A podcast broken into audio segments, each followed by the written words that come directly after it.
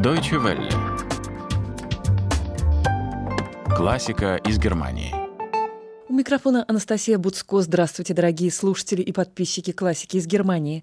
Сегодня мы начинаем новый небольшой цикл свежей записи с Бетховенского фестиваля 2014 года «Подоспели из нашей студии». Сингапур – один из ведущих вокальных ансамблей Германии, специализирующихся на пении акапелла. Акапелла, то есть как в капелле на итальянском языке, термин, обозначающий пение без инструментального сопровождения.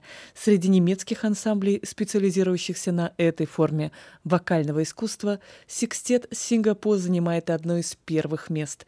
В 2011 году ансамбль, состоящий из пяти мужчин-певцов, три тенора, один баритон, один бас и одной дамы-сопрано, отметил свое двадцатилетие.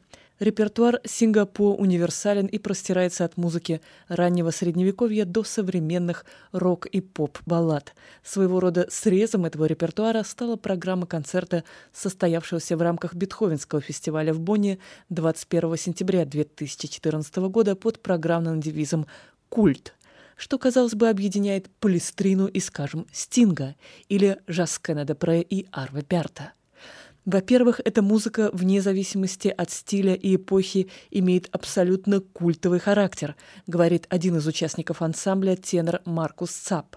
С другой стороны, большая часть сочинений либо написана непосредственно для исполнения в церкви, либо могла бы в силу своего духовного характера звучать в храме. Это второе значение слова «культ».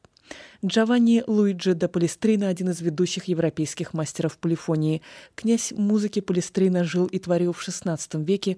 Созданный им стиль и технические находки продолжают восхищать и сегодня. Шестиголосная месса «Тедеум Лаудамус», фрагменты из которой прозвучали на концерте в Бонне в исполнении ансамбля «Сингапур», была впервые опубликована в Венеции в 1599 году.